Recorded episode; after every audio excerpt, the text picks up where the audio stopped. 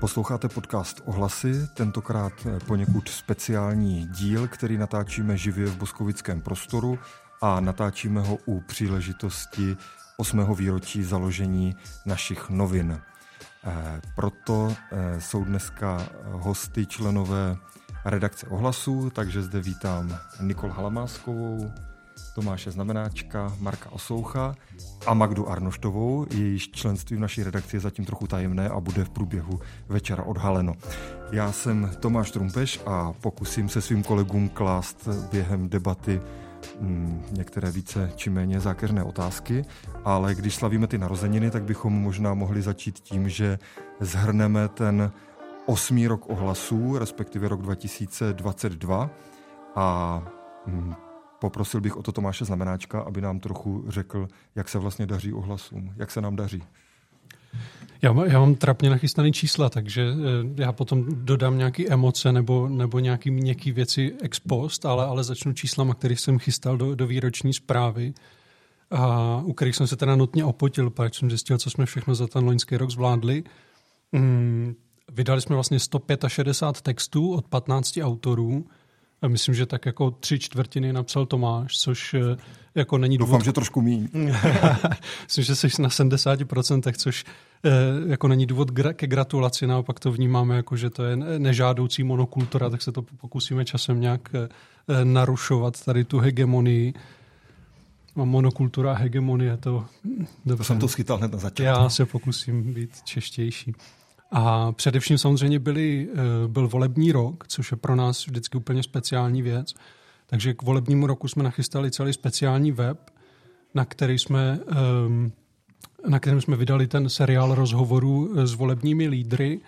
A když jsme natočili všechny ty, natočili všechny ty rozhovory a a sestříhali se a vydali se a vydali se jako podcast, tak já jsem si říkal, že to bude skvělý, že teď si dám tři týdny pauzu a, a budu mít nohy nahoře doma a, a Tomovi se tak zalesklo v očích a říkal, že bychom mohli udělat ještě debatu kandidátu na starostku a, a natočit debatu kandidátu do Senátu, takže jsme přidali ještě tady ty dvě debaty. O volbách jsme dohromady napsali ještě asi 30 textů eh, za ten rok. A Vydali jsme dvě knihy, dotlačili jsme po letech práce do konce fotokomiks Potíže s Mirečkem a příběh z lesních tišin a díky heroickému nasazení e, zejména Toma teda jsme vydali knihu vzpomínek Josefa Kosteleckého. Od, rád bych vám nabídnul, že si je můžete zakoupit, ale jednak nemáte kde a jednak není už co, ale pokusíme se e, třeba něco e, dotisknout nebo nebo kdybyste chtěli, tak určitě můžeme uchvátit nějaký výtisk, případně jsou v místní knihovně. A zejména teda, mm, zejména jsme posunuli dopředu náš podcast. Eh, my jsme ten podcast kdysi zahajovali nebo spouštěli tak, jak si mimochodem, protože jsme uspořádali vlastně první debatu o hlasy naživo tady v prostoru a pak jsme si říkali, že to je škoda nenatočit a když jsme to natočili, tak jsme nevěděli, jak to vydat, takže při té příležitosti jsme tak nějak jako odstartovali podcast. A letos eh, jsme si říkali, že by bylo skvělé ho posunout dopředu, takže máme vlastně krásnou znělku a máme tady krásný hardware eh, nový, za který děkujeme firmě LD Seating. A eh, díky vlastně tady tomu v zepětí jsme vydali loni celkem 23 dílů, včetně těch volebních. A teď ještě zábavná část jsou, jsou peníze. Eh, vydělali jsme zhruba 325 tisíc a mm, utratili jsme zhruba 360 tisíc, což eh, vy z vás, kdo máte blíž k číslům, jste jako jistě rychle usoudili, že jsme ve ztrátě, což je pravda, ale vzhledem k tomu, že ještě 30 tisíc z těch příjmů jsou, jsou vklady eh, na statínku zakladatelů, tentokrát jsem měl dosypávací službu já, tak, tak, tak jsme reálně skončili ve ztrátě asi, asi 60 tisíc.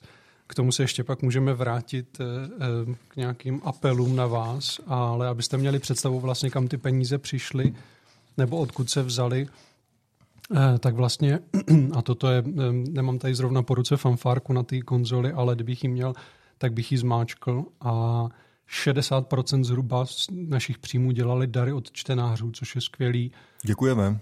Uh, to je, já ji tam najdu. Vydržte malý moment, to prostě musí, musíme někde udělat. Vy ji neuslyšíte, ale ale je to tam. Tak eh, to je fanfárka. Eh, Dary od čtenářů, eh, je to skvělý. My si myslíme, že budoucnost kvalitní žurnalistiky, což nemusí nutně znamenat té naší, ale prostě ambice tam jsou, tak zkrátka budoucnost novinařiny kvalitní je v příjmech od čtenářů, tak těch 60% nás velmi těší. A zhruba 20%, čili pětina zhruba, je bannerová reklama na našem webu, 10% dělal sponsoring podcastu, čili tady ta hračka od firmy LD Seating, a 10% teda jsme dosypávali my tatínkové zakladatele a, a přesto jsme teda skončili v té ztrátě, no ale tak to už přebolelo. A pokud jde o to, kam ty peníze zmizely, tak vlastně ze tří čtvrtin, ze tří čtvrtin eh, jsme vydali za, za tomu v úvazek, že Tom vlastně vytvoří většinu obsahu, eh, koordinuje autory a tak, takže vlastně na něm to pracovně nejvíc stojí. 10% jsme vydali za techniku a vybavení, což asi zase odpovídá prostě tady tomu eh, té, té nahrávací konzoli. 10% jsou autorský honoráře. Já se tomu zdráhám říkat autorský honoráře. To vlastně jsou eh, jako úplně absurdně malý peníze pro, pro Niky a pro Marka. Symbolické autorské honoráře. Jo, jo, jo, jo, jo. A, a pak zbytek zbývá prostě asi ani ne 10%, tak jsou služby a, a propagace a prostě takováhle režie.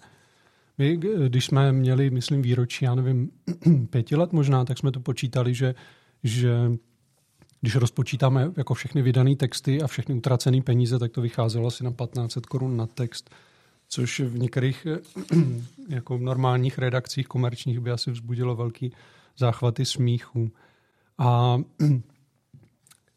ty čísla eh, občas svádí k tomu, že, že to člověk jako zredukuje tu práci na, na ty čísla a to jsem si říkal, že jako je dobrý nedělat, že vlastně, pak se k tomu ještě asi dostaneme podrobněji, no, ale že, že mně přijde jako hrozně důležitý teď bez ohledu na to, jako kolik desítek nebo stovek článků jsme vydali a kolik, kolik hodin jsme natočili, tak mně připadne hrozně důležitý, že tady ty noviny byly další rok, že jsme to nějak uhráli, a že, že je tady někdo, kdo se snaží publikovat otevřené informace a ověřené informace a dělat tu novinařinu dobře, to, to mně přijde zásadní.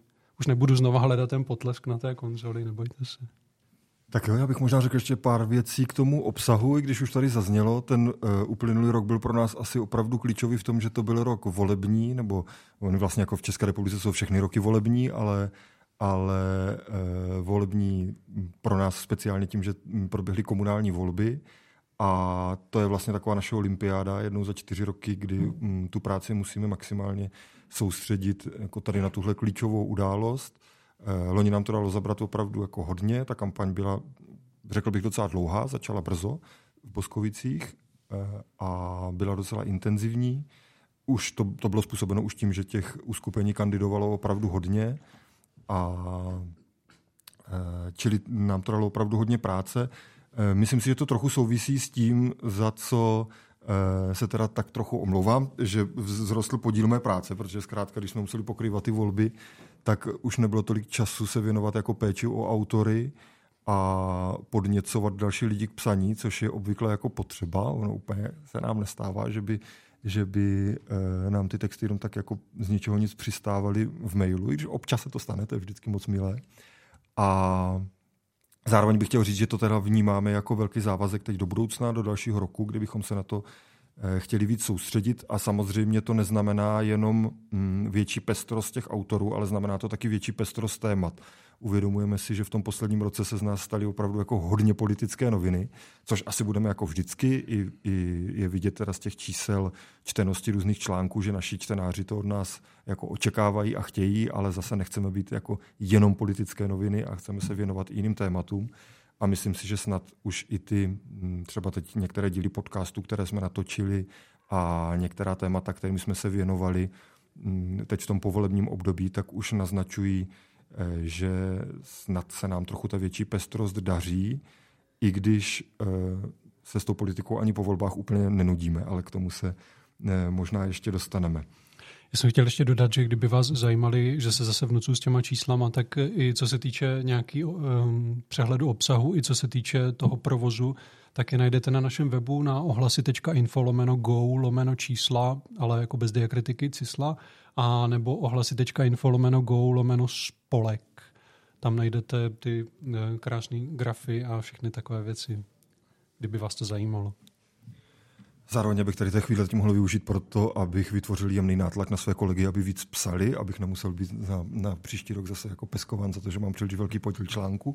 Ale kromě toho bych to chtěl ještě eh, využít k takové výzvě, že pokud eh, byste měli chuť zkusit si hm, psát něco do novin, vyzkoušet si novinařinu a zapojit se do našeho týmu, tak jsme tomu rozhodně otevření a ochotní na tom třeba s někým jako pracovat a tak. Takže eh, rozhodně to není tak, že bychom byli uzavřeni novým autorům. Naopak. A eh, neděste se toho, většina lidí má, má jako obavy z toho, když vidíte notový text a říká něco takového, bych třeba dohromady nedal, nedala.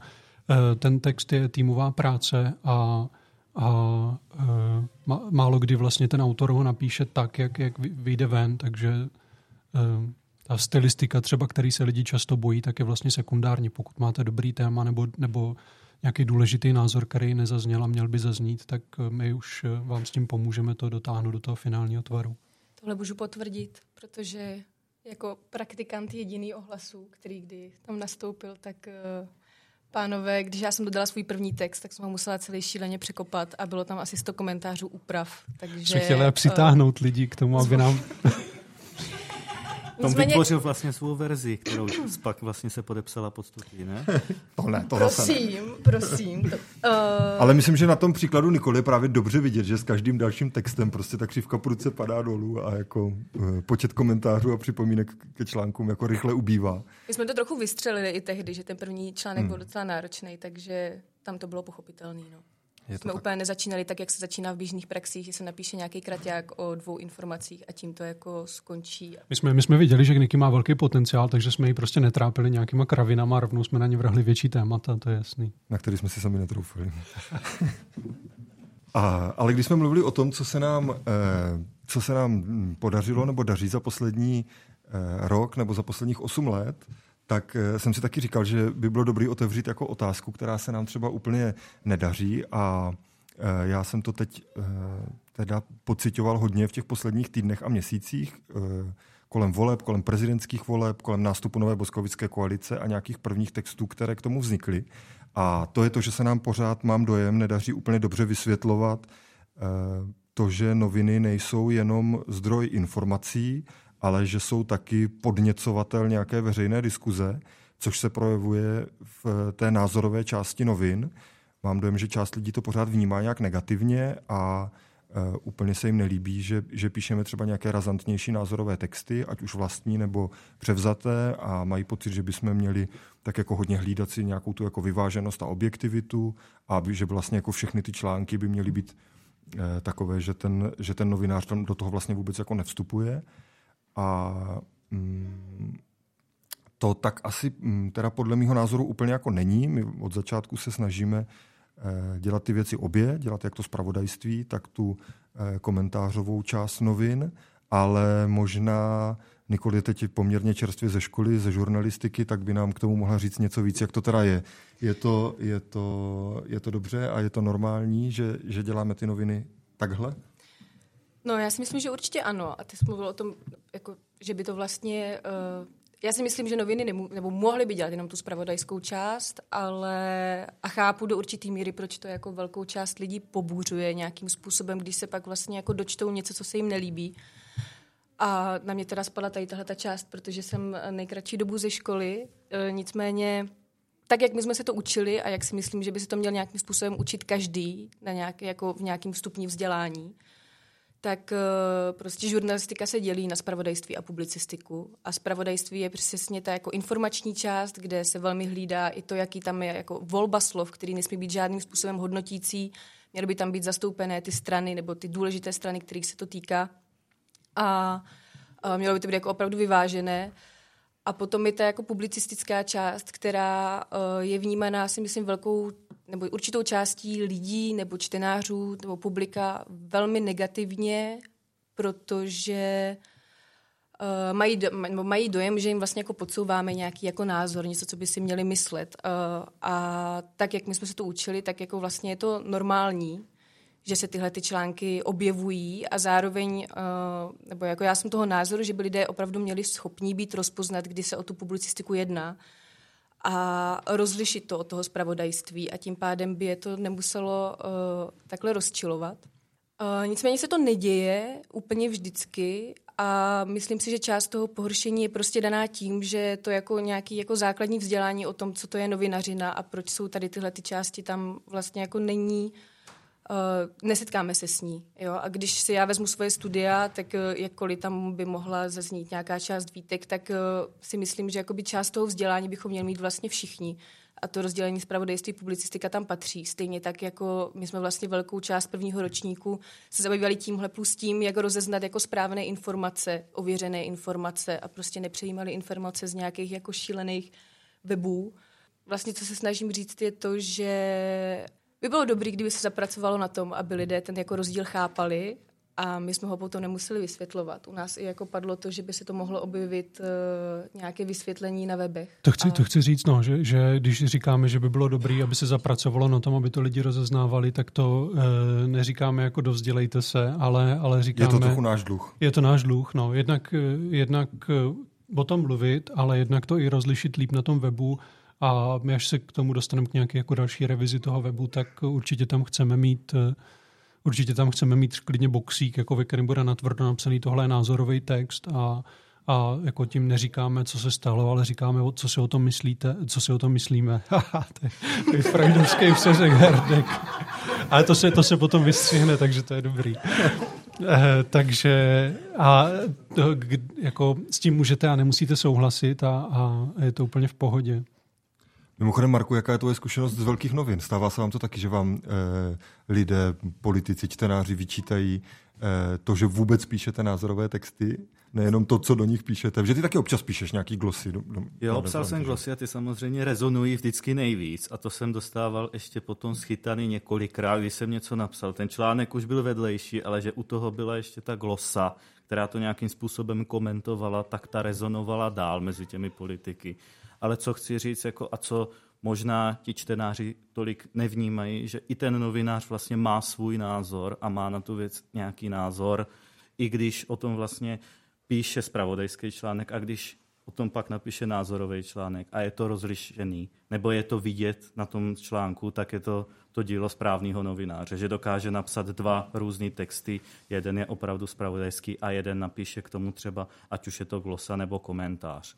Já vlastně jako největší riziko vnímám v tom, že uh, se některé spravodajské texty, občas něco rozkliknu i na jako opravdu všeobecně uznávaných jako serverech, uh, co je prezentovaný jako spravodajský článek, ale vlastně to řazení v tom článku, výběr těch respondentů, titulek, prostě v Perexu je daná prostě polovina informací, tak která jako uh, vlastně straní někomu jednomu, dejme tomu, tak uh, to vnímám jako mnohem větší riziko. A ono je to jako vlastně spjatý tím, že člověk není schopný poznat, že se, něco, že se jedná o publicistiku, tak k tomu přisuje nějaký názor, ale u toho zpravodajství je to ještě rizikový v tom, že pokud to je jako udělaný špatně a napsaný špatně, tak uh, vlastně už potom jakoby i ty znaky toho, jako jak rozeznat, že to je správný článek, nebo že ten článek je napsán dobře a jako objektivně v rámci možností, tak uh, tak tam potom jako mizí a to mi přijde vždycky jako hrozný a chytám se u toho za hlavu. No. To souvisí s tím, co jsem chtěl k tomu dodat, že vlastně novinář eh, není a nemůže být objektivní. Prostě nejsme stroje, nejsme roboti a my nemůžeme žít jako někde stranou společnosti, aby jsme si na něco nevypěstovali názor. Ale co může být a musí být objektivní a podobně jako je to ve světě vědy, tak je ta metoda, kterou člověk postupuje. Takže to, tohle je jako důležitý rozdíl, když někdo jako říká, vy jste napsali názorový text a tím pádem nejste nestraný novináři, tak vlastně to je nepochopení toho, jak ty věci fungují. My když píšeme spravodajský text, tak by nemělo být vidět, co si o tom myslíme. A když píšeme názorový, tak jako dopředu říkáme, tady je náš názor, berte nebo nechte být. To je to tak v pořádku. Já bych tomu ještě možná jenom dodal jednu věc, protože člověk, který, nebo čtenář, když čte nějaký názor a souhlasí ním, nebo je to v souladu s jeho názorem, tak vlastně je s tím v pohodě a nějak to nerozporuje, že je to názorový článek. Jakmile to ale začne mu odporovat, ten názorový článek, jeho, jeho představám o tom, jak má něco fungovat, jak mají vypadat daně, nebo ať už je to cokoliv, jestli má být kniho, ať jsem v Voskovici knihovna v Panském dvoře nebo, nebo v ZZN, tak prostě je to špatně a je to podsouvání nějakého názoru a takhle by se novináři neměli chovat. Jako, neříkám, že to dělá každý čtenář, ale ta, tady podle mě vždycky je to největší jako nějaký dilema nebo nějaký ten rozpor u toho, u těch názorových a spravodajských textů.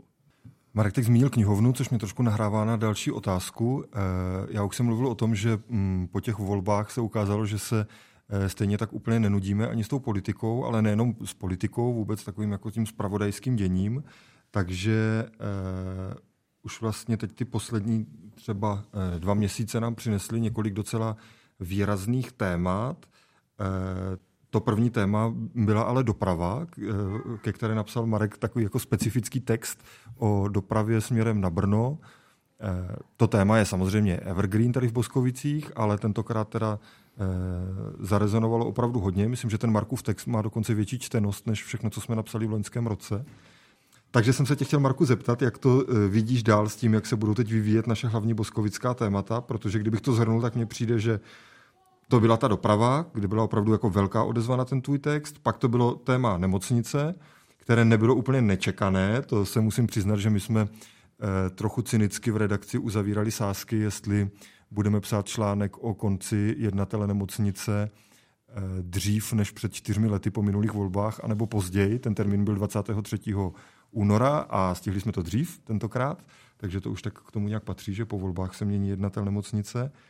A Poslední téma je knihovna, kde se teda čekalo na to, jestli bude přidělena nebo nebude přidělena dotace a tu informaci jsme zveřejnili vlastně teď koncem eh, tohoto týdne a je to tak, že dotace na knihovnu Boskovicím přidělena nebyla. Takže už tady máme tři docela silná témata.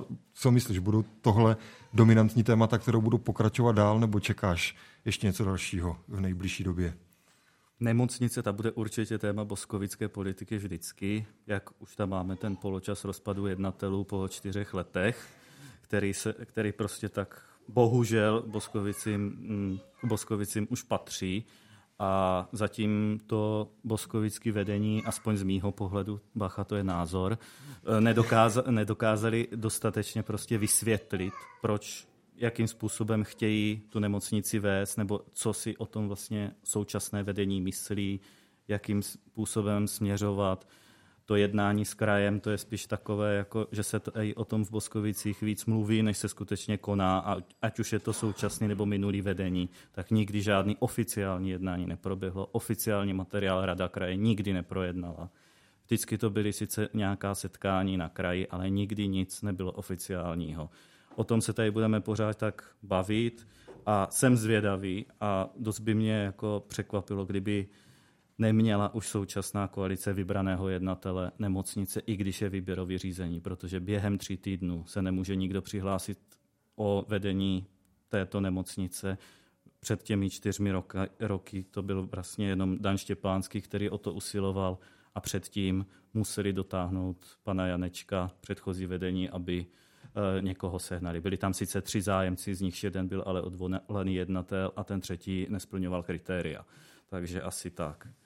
No, co se týče té dopravy, když eh, k ní, to si myslím, že je téma, který tak nějak zvedla současná koalice ještě dříve, než vlastně byla, myslím, ve funkci, kdy si udělali selfiečkou krajského úřadu, ale tím taky asi to téma tak trochu skončilo. Paradoxně v Boskovicích, kde máme zastupitelstvu předsedu představenstva Kordisu, tedy pana Dohnálka, který vlastně šéfuje té krajské dopravě nebo zastřešuje to jako nejvyšší. A ta doprava prostě má dopad na každýho. Každý jezdí do práce, každý jezdí do školy nebo kamkoliv eh, za kulturou, za sportem a má, ne každý má to auto, někdy potřebuje jet tím vlakem nebo něčím a občas se mu prostě, ať už stane nebo stalo několikrát, nebo ještě třeba nestalo, ale může se mu to stát, že nějakým způsobem to, co jsem já popisoval v tom článku, že nestihne nějaký ten spoj. A nebyl jsem opravdu, jaký ty byly reakce o eh, jediný, nebo že by se to stávalo, jen, že, by, že by se to stalo opravdu jenom mně. Tady si myslím, že selfiečko u krajského úřadu a informace na webu města, obracejte se na Cordis a to je problém Cordisu, to z mýho pohledu prostě nestačí a město by v tomhle tom mělo být aktivnější, když je tady vidět, že to nefunguje. Mm-hmm. Aspoň, ale co bych celkově řekl jako IDSK jeho Moravská, fun- jako celkově, jak je propracovaná, je, je správná, ale zkrátka na ty zádrhely, které se prostě někdy objeví a nikdy, ne, nikdy to nemůže být zcela dokonalý, tak by se na ně mělo upozorňovat. A to město, ke kterému se prostě ti lidi budou nejčastěji obracet, by v tom mělo být jako víc činný, než si myslím, že teďka je si myslím, že to je běžnou součástí takovýchhle projektů, že, že když se udělá nějaká velká změna v dopravě, tak ta, ta míra reklamací prostě tím, že ty věci jsou nastavené jako na novo, takže to prostě proce naroste, než, se to jako, než si to sedne ten proces. Takže e, ty reklamace směrem na kordy jsou vlastně přirozenou součástí toho procesu a díky nim vlastně si to sedne ten, ta věc, doufám.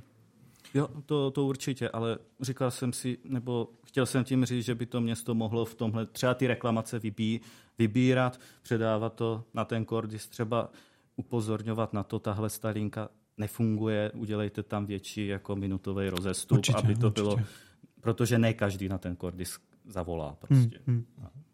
No a pak tam máme tu knihovnu, tak to je teda teď téma, které se nám vrátilo už asi po nevím kolikáté ale eh, to se asi taky dá předpokládat, že se mu budeme muset věnovat. Máš tam ještě něco dalšího? Čekáš ještě eh, nějaké zásadní téma, které by se teď mělo objevit? Samozřejmě jako Červenhánic vedle knihovny se bude linout samozřejmě Červená zahrada nebo sportovní hala General a tohle, to, co další Evergreen Boskovický.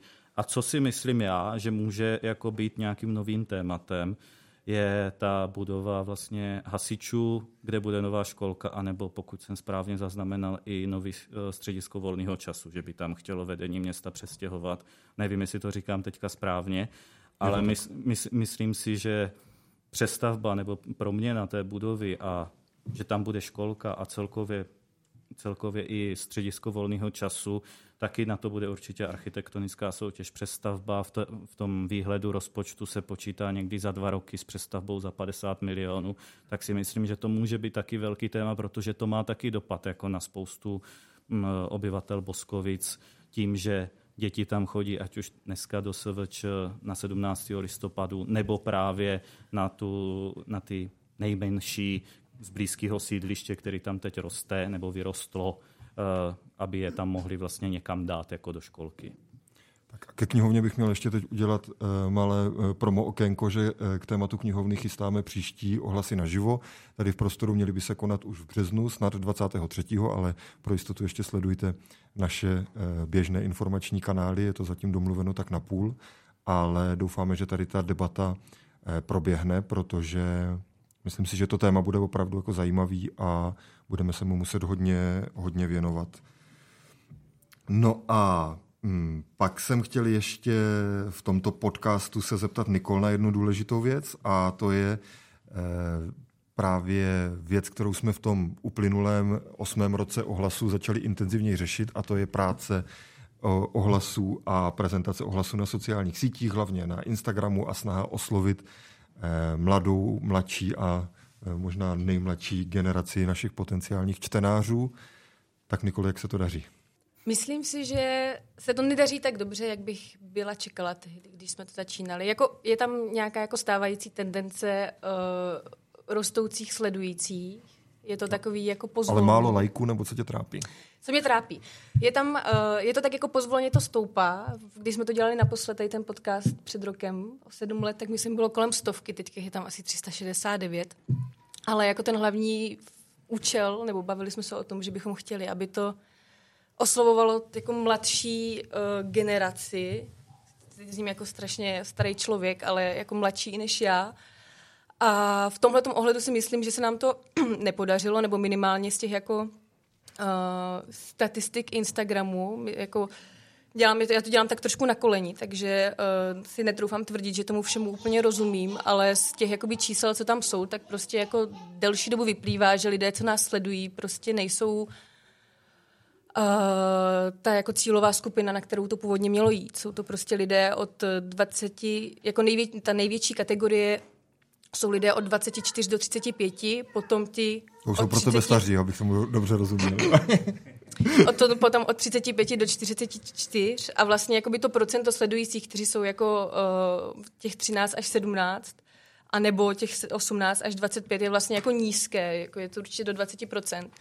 Což eh, když se potom jako podíváme na nějaký dosah, který tam je, tak eh, vlastně ta část, kterou oslovujeme na Instagramu nějakými našimi příspěvky, kterou vlastně oni si zobrazí, tak je v tomhle případě jako největší u té kategorie 13 až 17, ale uh, nějakým způsobem je to jako nezaujme natolik, aby vlastně nás aktivně sledovali a nějak se o to zajímali. Což může být chyba formátu, který je možná nezaujme, zároveň jsme vlastně jako netlačili nějak jako více na to, nějaké jako oslovování na školách a uh, tady ty jako vlastně tu cílovou skupinu, protože na to nezamířili, asi jako hlavně z kapacitních důvodů. Určitě na, zároveň na tom je pozitivní, že je tam určitě velký prostor pro progres, takže mm, bychom no, ale zároveň se na toho ta, měli opřít. Ale zároveň ta celková čísla jako sledovanosti, třeba storíček, který děláme, kde se snažíme mm, dávat nějaký základní informace o tom, co se ve městě stalo, tak eh, jako není úplně marná, mně přijde. Je dobrý, jakože víceméně všichni ti lidé, co nás sledují, tak jako uh, jde vidět i tím, že se třeba neodhlašují to sledování, tak jde vidět, že to sledují na těch storíčkách i na těch příspěvcích, jako jde vidět, že si to zobrazují a že je to zajímá. Lidé to sledují, baví je to a vlastně víceméně jako mm, na to i reagují. Mám jako velmi pozitivní odezvu jako od svých vrstevníků, kteří prostě říkají, že to nebaví číst a že je to moc dlouhý a nelíbí se jim to a ty storičky jako velmi oceňují. Zároveň potom je tam ještě jako teďka taková, jako že teďka jsem měla vždycky dojem, že víc frčeli storíčka, ale teďka se jako ukázalo, že ty příspěvky jako mají větší dosah, takže se to snažím nějak trošku jako přitransformovat, ale trošku to jako stojí uh, trošku to, jako mohlo by to být určitě lepší. Kromě toho jsme taky eh, jako vždycky mm, velmi progresivní a pronikli jsme i na novou sociální síť. Přichází okamžik, eh, Tomas Znamenáčka, aby ji představil. Já se směju, protože to je jako napůl progresivní a napůl úplně donkychotská věc. a to my máme rádi. Jo, ta, ta nikdy nevíte, jako co to jsou celý ohlasy. Vlastně. To nám jde. Přesně tak, přesně tak. Občas prostě člověk jako zjistí, že se skutečně potýká s mlínem větrným a občas jako z toho něco je. Ano, totiž ten vztah, těch vztah médií se sociálníma sítěma je jako extrémně, to je, to je prostě jako vztah, jako třeba nějaký vztah s násilným partnerem. Je to někdo, kdo vás poškozuje, ale jako, na kom jste tak jako z části závislí, je to fakt jako divný. Ty sociální sítě vlastně tunelují novinařinu a, a vlastně jako poškozují ji do velké míry, tady ty velký technologický giganti. A já tím pádem celou dobu, co děláme noviny, tak eh, a i z části třeba záměrně nepoužívám ty sítě, abych hledal nějak ty alternativy, což se nám bezvadně nedaří. A jako jedna z posledních alternativ, u který se nám to teď nedaří, tak je právě nová sociální síť Mastodon, která, která je taková, jako dejme tomu, alternativa vůči Twitteru, ale vlastně i když jste Twitter nikdy v životě nepoužívali, tak tohle vám může dávat smysl. Je to síť orientovaná na, na, na kratší příspěvky textový, ale i jako na fotky. A podstatný je, že z tohohle pohledu podstatný je, že, že to je síť, kterou můžeme provozovat sami a že to není síť, za kterou stojí jedna velká technologická firma, která má nějaké svoje vlastní zájmy. Takže to je síť, která podle mě může dobře koexistovat s tou novinařinou a, a pomáhat i naplňovat to společenské poslání. A takže kdyby vás zajímalo, jak něco takového funguje, tak se můžete podívat na boskovice.social, boskovice.social a to je, to je vlastně jako mm, námi provozovaný ostrůvek tady té sociální sítě a uh, on já asi do toho teď nebudu tady zabrušovat, abych, eh, protože bych už bych nevybrousil, ale ale podstatně je, že pokud vás tohle ně, aspoň okrajově zajímá a říkáte si, jako co to do háje zase je tohle, tak můžete jít na boskovice.social, tam se zaregistrovat a, a uvidíte, co se bude nebo nebude dít. Eh, tímto končím svoje nesouvislé donkychotské okénko. Děkuji pěkně. Třeba to bude akcelerovat, uvidíme. Nedávno jsme oslavili první komentář na Mastodonu pod, naš, pod naším článkem, takže za rok si řekneme, jak se celá situace a, vyvíjela. Ale jednou, až to bude velký ten Mastodon, tak my řekneme, my už jsme to měli prostě v době, kdy ještě... To nebylo in. Přesně tak, takže vzpomeňte si na nás. Tak přichází chvíle, kdybych rád pozval k mikrofonu a eh, ke sluchátkům Magdu Arnoštovou. My totiž máme eh, jenom čtyři mikrofony a čtyři sluchátka, takže se musíme teď trochu prostřídat. A zároveň řekl, že Magda se ani ne, že bude, ale už vlastně nějakou dobu tak trochu stará v ohlasech o tu část, kterou jsme tady zmínili, a to je to, že sem tam vydáme nějakou knihu. A zatím jsme to dělali tak trošku nahodile, ale rádi bychom v tom pokračovali. Rádi bychom to dělali možná i trošku intenzivněji, trošku líp, trošku e, systematičtěji a k tomu je právě Magda jakožto editorka e, ideální, takže si ji pokoušíme e, vlastně už se dá říct snad zdařile do této naší aktivity zapojit. Ahoj Magdo. Ahoj Tome. A já bych se tě rovnou zeptal eh, teda na to, co jsme v ohlasech zatím s těma knížkama udělali, kolik jsme toho udělali a jak ty to vlastně vidíš, protože ty, ty první vznikaly ještě teda bez tebe a tak jaký je tvůj pohled tady na tu naši snahu? Ohlasy vydali zatím tři knihy. V roce 2019 eh, to byly Havrani nad Kauflandem. Doufám, že ne pod Kauflandem. Havrani nad, nad Kauflandem, což je uh, sbírka sloupků Tomáše Trumpeše, který vznikaly v roce, no v letech 2011 až 2014, jestli se nepletu, pro předešlé noviny Boskovicko. Uh, o tři roky později, v roce 2022, vyšly dva, dvě knihy. První byla Potíže s Mirečkem a neb příběh lesních těšin, což eh, je fotokomiks, na kterém se podílel eh, Michal Griga, který ten příběh napsal, ale potom Lenka Dokoupilová, která eh, fungovala jako výtvarnice a Tomáš Znamenáček, který to všechno nafotil. A potom se ohlasům ještě v tom roce podařilo ve spolupráci s, Bosko, s Boskovickým evangelickým sborem vydat knihu vzpomínek Josefa Kosteleckého. Ta kniha se jmenuje Povinen být ve víře pevný. Chtěla jsem ho ukázat, tu knihu, ale je to daleko. Tak Marek ukáže. Zejména pro vás do podcastu ano. je to daleko, ale... Všechny tři knihy, tuším, ještě jsou, takže kdybyste někdo měli zájem si je přečíst, koupit, tak je to možné. Ale ten plurál už je tam možný jenom díky tomu, že je to víc titulů, čili jakože už máme asi po jednom výtisku od každého nebo něco v tom smyslu. No, to, to nemusíš říkat, prostě ještě jsou na skladě. To je taková limitka. Havranu je dost, tam jsme to trochu přepískli s nákladem, což je ta eh, mírnější verze výkladu eh, toho, proč jich tolik zbylo. A ptal se, co chystáme? A co chystáme dál? Chystáme v tomto roce jednu knihu a příští rok dvě knihy plus jedno překvapení, o kterém se asi nebudeme blíže pak... Asi moc nebudeme. Nebo... Chystáme takové možná malé překvapení k výročí 20 let divadla na Boso, ale já o tom zatím nechci nějak moc mluvit, takže jsem to Magdě říkal, ať se o tom radši moc nezmiňuje. Tak už o tom to teď povedlo. nehovořme dál, no, no, no. o tomto to překvapení jako z jako to divadla na Boso a budeme pokračovat, aby se to nějak... Tak jo, tak v jednání je teďka uh, v nejbližší době kniha, uh, jsou to taky vzpomínky, jsou to vzpomínky uh, Jaroslava Koutného, což byl poskovický uh, rodák, možná abych se opravila, možná to nebyl rodák, možná se to nenarodil, ale prožil to dětství v době války a v 50. letech a potom, když už žil v Praze, tak se tak si na Boskovice vzpomněl a chtěl jim jako projev vděčnosti nebo tak nějak ze sentimentu jim vyřezal Betlém. A uh, každá ta postavička má původ v nějaké postavě uh, Boskovic. A on ke každé té postavičce napsal i text, takže a, a je, to, je, to psané, je to napsané moc hezky, je to napsané v nářečí a my jsme se rozhodli, že bychom to znovu vydali. Ono už to teda jednou vydané bylo, ale ty knihy jsou všechny rozebrané. A Michal Griga by k tomu zase rád um, udělal ilustrované obrázky, takže, takže to bylo takhle, takhle jako pěkná knížka na, na advent. Um, A co se týče příštích let, tak uh, máme roz, rozjednanou spolupráci s Petrem Odráčkem, což je boskovický architekt. Jehož archimapu jste možná měli v ruce a ukázalo se, že těch materiálů je spoustu a že by byla škoda to nevyužít. Takže, takže tohle je v jednání.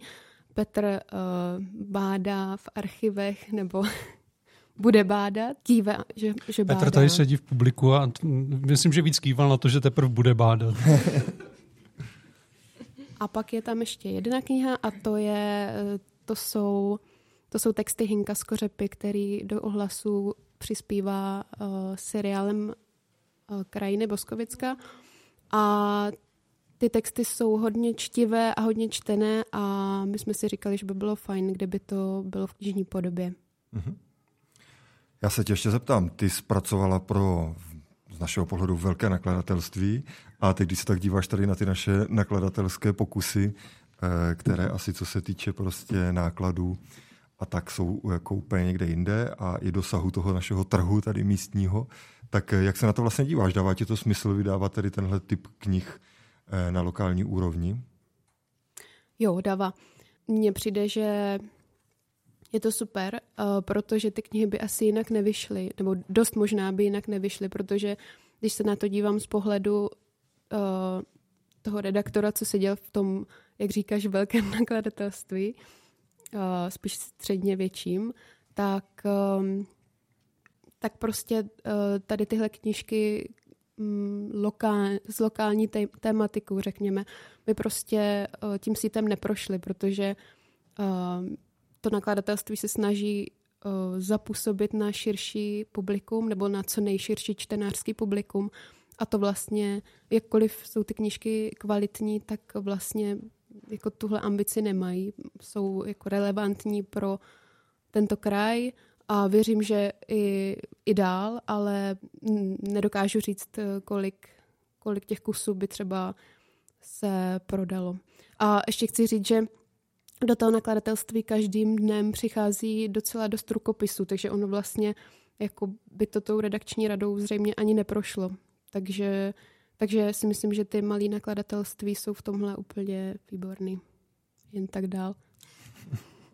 Tak moc děkujeme a jestli to půjde dál, bude asi taky teda hodně záležet na tobě, ale takže si teď na sebe trochu ušila bič. No a já bych rád ještě probral eh, dvě věci, než dáme prostor dotazům tady z publika. My jsme si říkali, že bychom ještě měli zmínit eh, ekonomiku eh, ohlasů a trošku víc vysvětlit právě to, eh, ten model, teda, ve kterým fungujeme. A zároveň, když jsme se bavili o tom, co by tady dneska mělo ještě zaznít, tak Nikol ještě vznesl takovou dobrou poznámku, že by bylo taky možná dobré říct, jako proč ty regionální noviny vlastně děláme. Tak mně přijde eh, dobrý to teď možná spojit a říct si, jako proč ty noviny vlastně děláme a eh, proč je děláme zrovna tady v tom modelu, eh, který je, proč třeba nemáme jako paywall nebo, nebo neděláme jako teda neděláme jenom jako placené noviny pro ty, co si můžou přečíst jenom ti, co nám zaplatí, a, a tak, tak, tak vlastně v čem vám to teda dává smysl takhle ty ohlasy dělat? Nikol, můžeš začít. Mně to přijde hrozně důležitý. Občas se mě jako někdo ptal, protože když já jsem měla jít na praxi, tak mi nějaká praxe vybuchla a ještě jsem měla nabídku od někud jinut, která vypadala docela jako hezky. Uh, a nakonec eh, se mě potom jako lidé ptají, no a co teďka, když teda to skončilo ta praxe, tak půjdeš makat do těch velkých novin. A já říkám, ne, mně se to jako, přijde mi, že jako ty regionální noviny jsou hrozně důležitý, protože prostě to pokrytí tady těch regionálních menších míst jako nevzniká a ve většině měst se prostě jako nestane to, že se člověk může eh, například u komunálních voleb prostě rozhodnout informovaně a mít nějak pohromadě všechny informace, které potřebuje a vidím v tom jako hroznou důležitost. Myslím si, že ta důležitost jako roste i na nějakých jako, věž, jako vyšších místech, kdy se prostě uh, řeší, že řeší to, že uh, tím, jak jakoby zanikla spousta regionálních redakcí, tak uh, vlastně se nějakým způsobem to vede i k radikalizaci společnosti a má to prostě spoustu jako negativních efektů. A pro mě, jakkoliv uh, já jsem se s texty letos úplně nepřetrhla, tak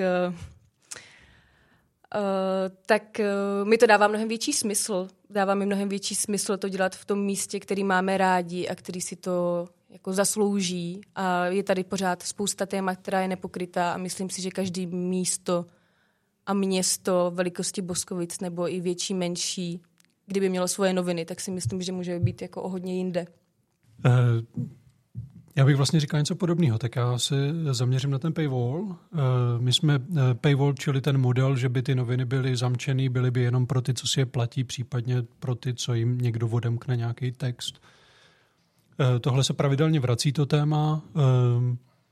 Jsou vlastně soukromí noviny, které takhle běžně fungují, že jo, hospodářky vlastně mají paywall, Deník má paywall um, a podobně.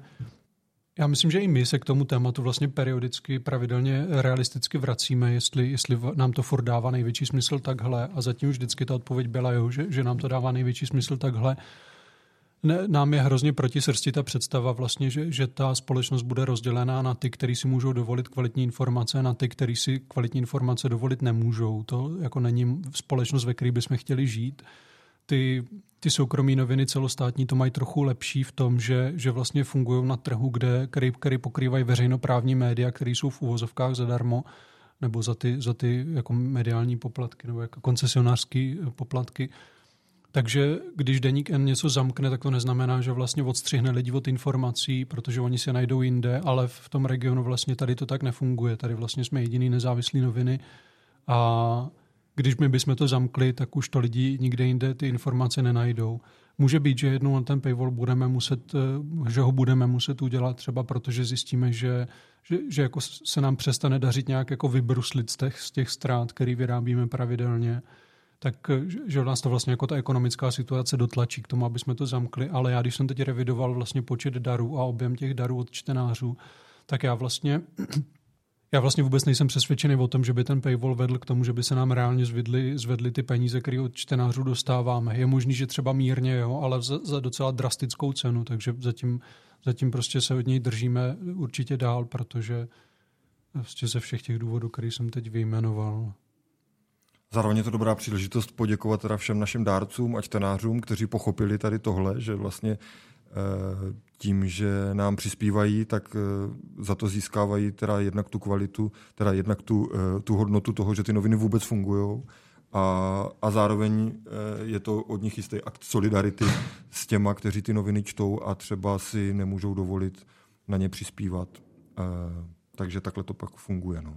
Já bych ještě tady to využil k tomu, ty, ty, ty vlastně peníze, které od vás, od čtenářů, posluchačů chceme, eh, nejsou vlastně na přilepšenou. My jsme každý rok ve ztrátě, my jedeme úplně vlastně nej, v takovém jako nejjednodušším režimu, v jakým to jde. Takže vlastně máme jeden špatně placený úvazek, eh, hromadu dobrovolnický práce a, hr, a jako relativně velký objem peněz vlastně z nějakých jako soukromých kapes a není to dlouhodobě udržitelný, takže pokud třeba ještě ohlasům nepřispíváte a zvažujete to a tak, a můžete si to dovolit. Můžete si to dovolit, tak budeme moc rádi, protože jako furt nám v tom rozpočtu ročním i na tu minimalistickou variantu, kterou provozujeme, ještě poměrně hodně chybí. No, ano. Nikol, a máme radši měsíční příspěvky opakované. Když, když už o tom mluvíme, tak uh, ty jsou, ty jsou pro nás lepší. To asi může i odvodnit proč, ale... Je to tak, je to, je to pro nás jako líp předvídatelný a je tam nějaký dlouhodobější vztah, že stejně jako my novináři máme dlouhodobější vztah k tomu regionu, tak je bezvadný to vyvážit tím, že vy jako čtenáři a diváci a posluchači budete mít dlouhodobější finanční vztah s námi novinami. To se budeme se poslechnout ještě jednou, tady ty věty. Marku, a co ty a ohlasy? Eh, my jsme samozřejmě rádi, že pořád, přestože seš teda eh, hodně vytížený, teď v tom uplynulém roce samozřejmě ty ten volební eh, tlak zažíval v Brně asi ještě daleko větší než my tady, ale přesto si pořád nacházíš nějaký čas pro ohlasy, za, za což jsme moc rádi, ale tak mě zajímá, proč to vlastně děláš. Protože to mám rád vlastně. A i to, že vlastně zůstávám v Brně a píšu v Brně, protože to považuji za důležitý psát o tom regionu. Mohl bych, jako, už se mě mnoho lidí taky ptalo, proč jsem nešel do Prahy nebo do jiných novin a zůstávám v tom Brně. Protože prostě chci a považuji to za důležitý. A myslím, krátce před prezidentskými volbami jsem četl článek Standy Billera, kde, kde v nadsázce vlastně uh, zmínil to, že o opravě mostu v Praze si dočtem každý týden na všech webech, ale o tom, jak to vypadá v regionech, že někdo nestihl nějaký autobus, když se zase vrátím k té dopravě, nebo zdravotnictví, že tam ne, není lékař, tak ti lidi z těch ať už pohraničí nebo jakýchkoliv menších obcí, se o tom nikde nedozví, protože tam ty regionální novináři nejsou, nenapíšou to a přes ně se to nedostane třeba pak už víš i k těm celostátním prostě zprávám. Takže proto považuji za důležité, aby ty regionální noviny nebo to regionální, ta regionální žurnalistika fungovala. Ono se občas dá, že ty problémy jsou vlastně menší v tom regionu, ale, ale jako jednak ne vždycky a jednak ty, ty veřejné rozpočty jsou třeba gigantické, ale především jde tady o tu sumu přes všechny ty obce. Že? Máme 6 tisíc obcí zhruba a, a dejme tomu 70% obyvatel České republiky žije mimo ty velký centra, znamená víceméně 70% lidí žije mimo tu oblast, která je pokrytá tou celostátní politikou dobře, de, novinařinou dobře. A když se nasčítá vlastně tady ten, ten dopad, eh, společenský dopad tady téhle regionální novinařiny, tak je prostě gigantický ve srovnání s tou celostátní. No možná jenom, když zmíním i to Brno, tak pořád je to druhý největší město v Česku, ale kolik je tam jako nějakých novinářů, kteří to sledují jako z těch celostátních redakcí. Je jich tam jako, má tam samozřejmě Český rozhlas, Česká televize, jsme tam jako i dnes, ČTK jako agentura a, a tím to vlastně končí. Potom jsou tam deníky jako, jako rovnost a podobně, ale pak už, pak už nikdo. Což jako na druhý největší město v Česku mně přijde jako hodně málo a čekal bych, že se o tom bude psát více. Ono hodně záleží na té definici regionu. Já si vždycky vzpomínám na Igora, který právě přišel, na Igora Láníka, který, který nám jednou právě řekl takovou bezvadnou definici regionu, že se ho někdo ptal, jestli nechce někde tady inzerovat a on říkal, ne, my tady v regionu reklamu nepotřebujeme a tím regionem myslím Evropu. tak my jsme, mm, e, náš regionální dopad je trošičku menší, Uh, a uh, já jsem k tomu chtěl říct ještě možná jednu věc, která mě vždycky napadá, když nad tím přemýšlím vůbec nad tou mediální scénou a právě uh, nad tím srovnáním, který říkal Tom, s tou celostátní novinařinou, kterou pokrývají ty veřejnoprávní média. Já mám naopak někdy pocit, že my tady v Boskovicích trošku plníme tu roli veřejnoprávního média, aniž bychom třeba úplně jako chtěli vždycky, ale vlastně to tak je. A i z toho důvodu mě nedává smysl, abychom psali právě jako za paywallem, protože eh, my se tady úplně jako v naší pozici teď nemůžeme mm, vymlouvat na to, že to, co třeba napíšeme my, by si ti lidi mohli přečíst ještě někde jinde. To, ten mediální trh je tady natolik jako zasažený, já když jsem začínal s novinařinou tady, tak tady existovaly třeba jako štvery noviny, které měly fakt plnohodnotné redakce, které pracovaly, ale tady ta doba už je jako dávno pryč. Sice nějaké noviny tady existují pořád, ale to pokrytí těch témat, myslím si, že kdyby se udělala nějaká analýza třeba eh, pokrytí těch voleb a, a nějaký jako férový, vyvážený pokrytí eh, voleb, tak, eh, tak bychom zase skončili u toho, že že jsme v tom byli jako opravdu trošku jako sami, no.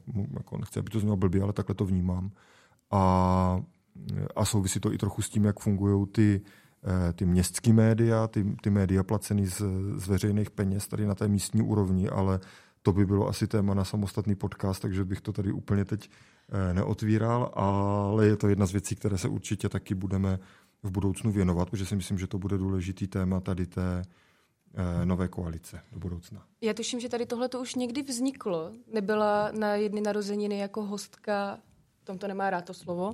uh, Lenka Vašková Císařová, která se na to soustředila od z fakulty naší s Markem z FSS Brněnské. Jo, jo. A... Tady jsme taky na to téma těch, těch zpravodajů a ta to tam poměrně dobře popisovala, jako hmm. jakým způsobem, že ono už je to pár let zpátky, ale sledovala, kolik eh, redakcí zaniklo a jaký to může mít efekt. A vlastně to tak jako vypadá, že regionální noviny vždycky drží pár jako bláznů, kteří se rozhodli že to chtějí dělat, ale eh, pak se prostě stane, že jeden z těch bláznů umře a což teda zní hodně morbidně teďka. Trošku jsme zneklidněli všichni. to se samozřejmě nám nestane, eh, ale eh, to znamená, že ty noviny skončí, že ta návaznost tam není, že to není dostatečně lukrativní a vlastně se tím člověk, ne každý chce žít z nuzného úvazku a z dobrého pocitu, jako tady hoši, takže, takže tak, no. Tak jo, to je moc krásný pozitivní takový jako závěr tady toho bloku. Je to tak. A já teď Děkuje, nevím... děkujeme, že jsi ještě neumřel, Tome. no i tobě, i tobě. A e, tak ještě jednou moc díky, že jste přišli, ale můžeme pokračovat třeba nějakou neformální formou e, dál. Jsme tady. Díky. A budeme tady. Díky.